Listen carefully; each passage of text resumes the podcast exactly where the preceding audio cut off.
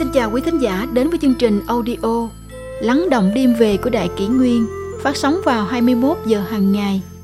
Đại Kỷ Nguyên hy vọng quý thính giả có những phút giây chiêm nghiệm sâu lắng sau mỗi ngày làm việc bận rộn. Hôm nay, chúng tôi xin gửi đến các bạn thính giả câu chuyện Không đau khổ nào là vô duyên vô cớ, nên chớ oán, chớ than. Thời Đức Phật Thích Ca Mâu Ni còn tại thế, vua Lưu Ly vì thù hiềm dòng họ Thích Ca mới cử binh sang đánh nước Ca Tỳ La Vệ, bắt được một nhóm thiếu nữ quyến thuộc của Phật. Quân lính vua Lưu Ly toan hãm hiếp. Các thiếu nữ kiên quyết cư tuyệt để bảo toàn trinh tiết, thì bị quân giặc xua đuổi ra đồng đánh đập tàn nhẫn, đến khi họ ngã gục mới chịu bỏ đi.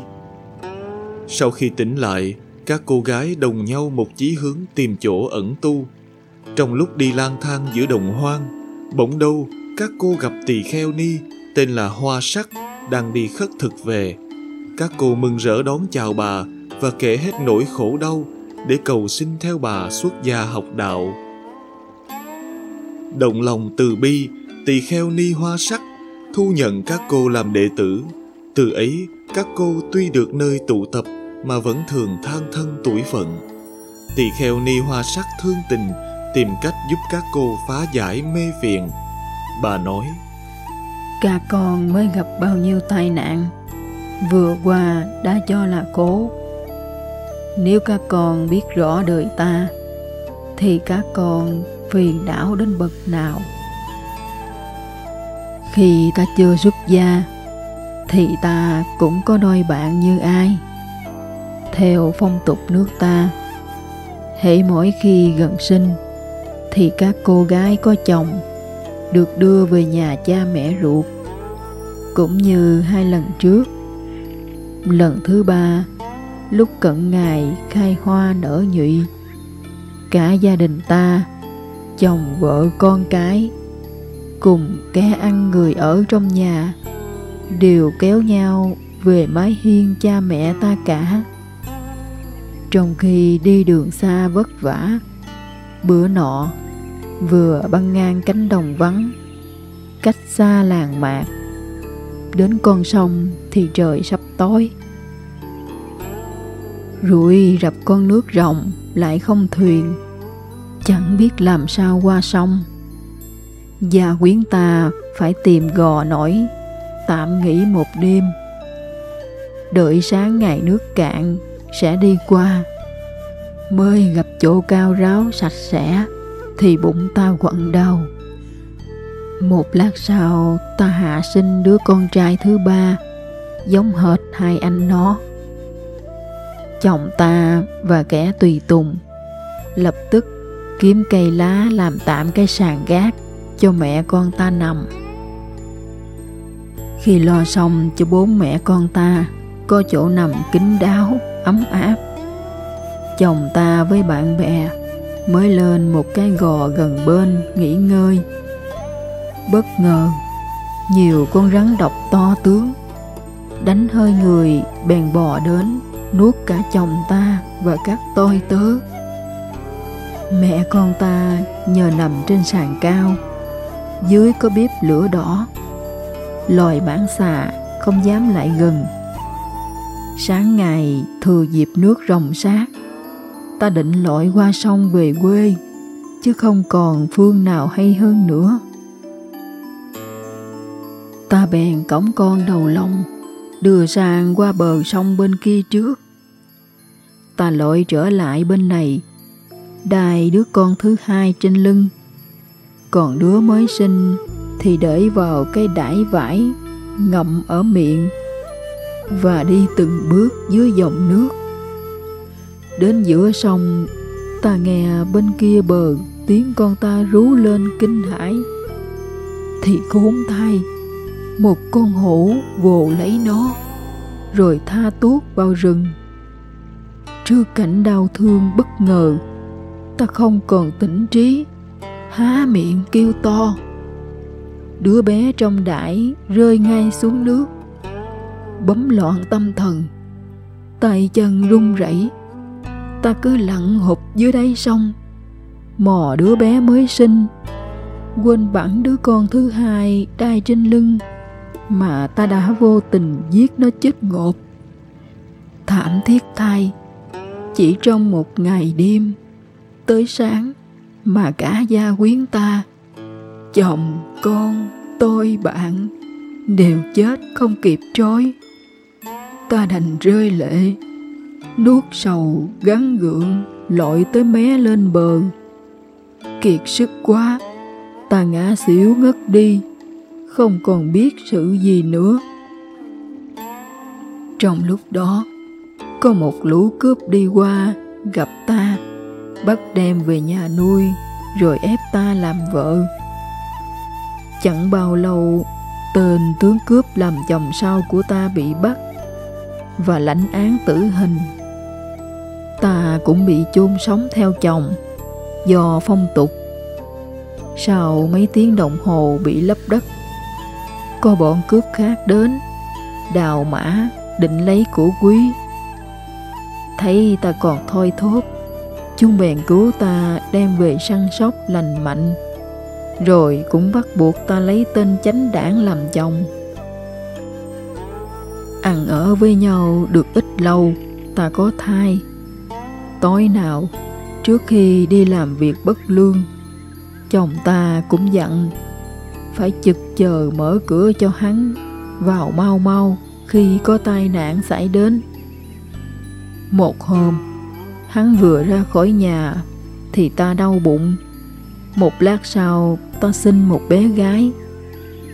Đúng lúc đó, chồng ta bị người đánh đuổi chạy về rất gấp ta bận biệu vì đứa con nên không kịp mở cửa.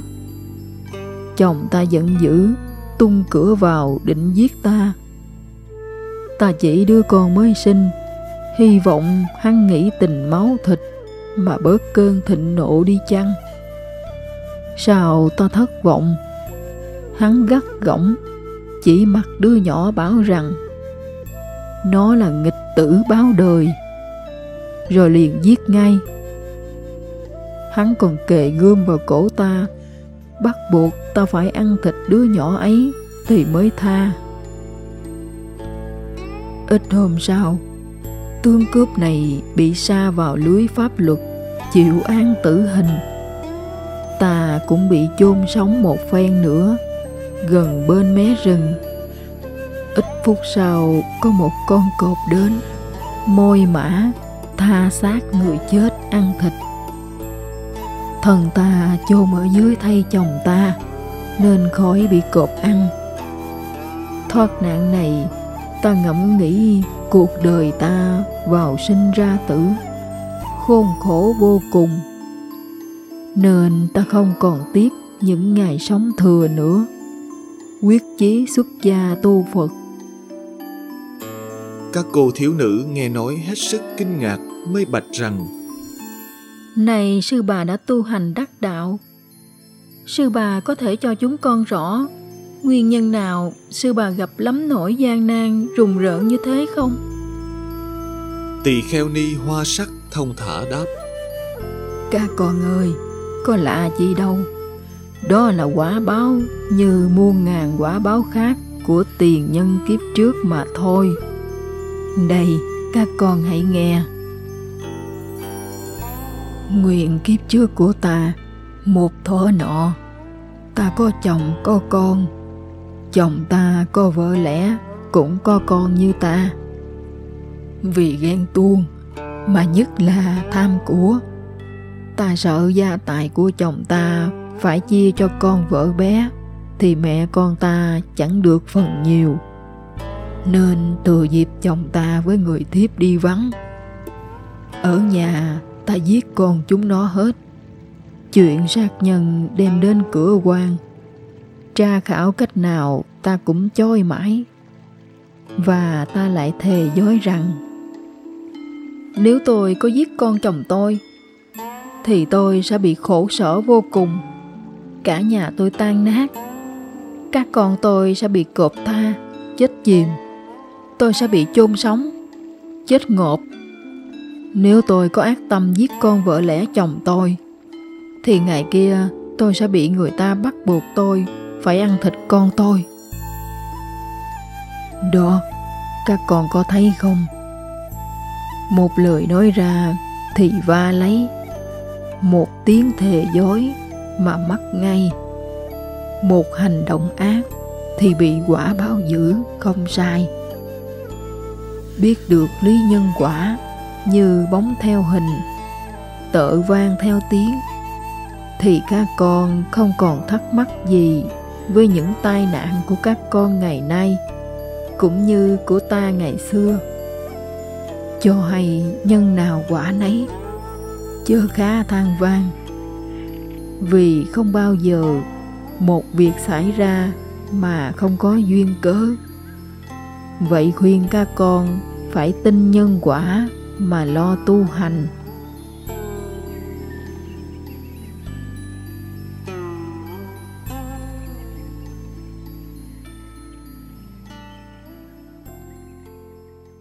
Tiếp theo chúng tôi xin gửi tới quý thính giả câu chuyện Làm người, Hiểu được bảy chữ này Thì cả đời không sợ tổn hại. Làm người có thể trăm lần thua, Nhưng không thể một lần thua sạch. Tối thiểu cũng phải giữ lại cho mình một chút vốn liếng sau cùng.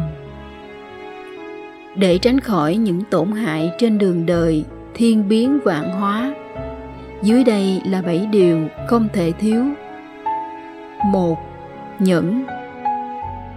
Nhẫn không phải là chịu đựng một cách tủi nhục càng không phải là hành vi của kẻ yếu đuối, sợ hãi. Nhẫn ở đây chính là năng lực của người đại trí. Từ xưa tới nay nhẫn luôn là triết lý của cuộc sống, là bài học bắt buộc cần rèn luyện mãi trong đời mỗi người. Sự vĩ đại và sâu sắc của các bậc thánh nhân xưa nay, phần lớn đều dựa vào một chữ nhẫn. Cổ ngữ có câu việc nhỏ không nhẫn, việc lớn khó thành. Cũng không nằm ngoài ý nghĩa ấy. Người không biết nhẫn, ắt chẳng thể làm nên việc lớn. Hai, ẩn. Một người lúc nào cũng thể hiện ra sự nhanh nhạy, thông minh vượt trội, thì khó được người khác tiếp nhận. Thậm chí đôi lúc còn đánh mất đi sự tín nhiệm khi gặp trở ngại, khó khăn, họ cũng sẽ thiếu đi sự chỉ bảo của người khác. Có lúc còn bị ganh ghét, đố kỵ. Vậy nên xưa nay, người có thực tài thì không khoe bản lĩnh, luôn biết ẩn tàng đúng thời điểm. Họ thường che giấu năng lực của bản thân, chỉ thực sự bộc lộ bản lĩnh trong thời khắc quyết định có nhà thơ tên đường phong. Từng nói một câu ngẫm kỹ ra thì rất có đạo lý. Cao nhân không lộ tướng, hiền đức chẳng khoe mình. Người càng có tài, càng che giấu thân phận.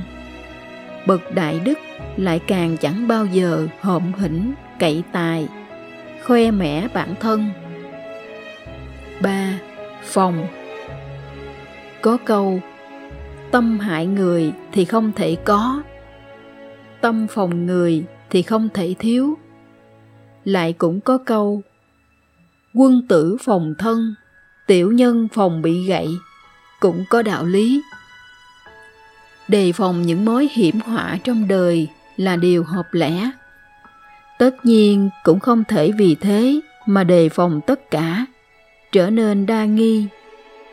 Dùng ánh mắt nghi hoặc mà đánh giá mọi người xung quanh. Trong thực tế khi hành sự cũng phải biết tính đến phương án dự phòng. Thua keo này ta bày keo khác nhất định phải để lại cho mình một đường lui an toàn. 4. Ổn. Phàm làm người, đối nhân xử thế đều cần phải bước những bước thật ổn định, vững chắc, không thể hành động sốc nổi, thiếu thực tế. Người ta bảo, làm người thì cần phải có chí tiến thủ, nhưng ổn định vững vàng lại là nền tảng để tiến xa hơn. muốn tiến càng xa muốn bước lên nấc thang cao thì nền móng càng phải vững chãi năm biến cùng tất biến biến tất không thông tất cửu đại ý rằng, đường cùng ắt có biến biến hóa rồi sẽ thông thông rồi sẽ vững bền. Thế giới thiên biến vạn hóa, vạn vật cũng không ngừng tại vạn vật cũng không ngừng đổi thay.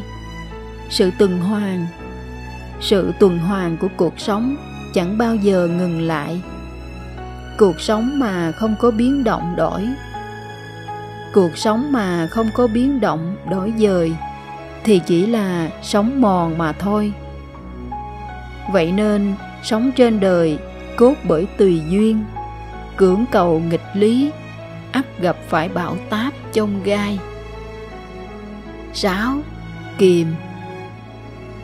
Ở đây là nói đến sự kiềm chế những ham muốn dục vọng tránh cho bản thân rơi vào hố sâu sa ngã. Trong cuộc sống có những ham muốn cám dỗ tựa như liều thuốc độc khiến người ta chìm đắm lạc lối trong vô thức. Thế nên ai cưỡng lại được cám dỗ người đó có thể làm chủ cuộc đời mình. 7. Thoái. Phàm làm người, việc gì cũng cần chừa lại cho mình một con đường thoái rút. Có câu, giúp người con đường sống, cũng là giúp mình con đường lui. Làm người không thể tuyệt tình, làm việc cũng không nên tuyệt hậu, càng không thể ép người quá đáng. Lập thân dựng thế, giúp người cũng chính là cách bảo vệ mình tốt nhất kỳ thực cuộc sống cũng như một tấm gương phản chiếu. Chúng ta dùng tâm thái nào để nhìn đời, thì đời cũng trả lại cho chúng ta y như vậy. Cuộc sống phức tạp hay đơn giản, dòng đời có dịu ngọt hay cay đắng, tất cả đều phụ thuộc ở chính mình. Muốn thay đổi thế giới, thì trước tiên hãy thay đổi bản thân. Ở đời sống thông minh vốn không khó. Cái khó là làm một người thiện lương. Bởi thiện lương là lựa chọn, còn thông minh là thiên bẩm. Làm người chỉ cần sống thiện lương, trời cao ắt có an bài tốt đẹp nhất. Như nguyễn du đã từng viết trong truyện kiều. Ngẫm hay muôn sự tại trời trời kia đã bắt làm người có thân.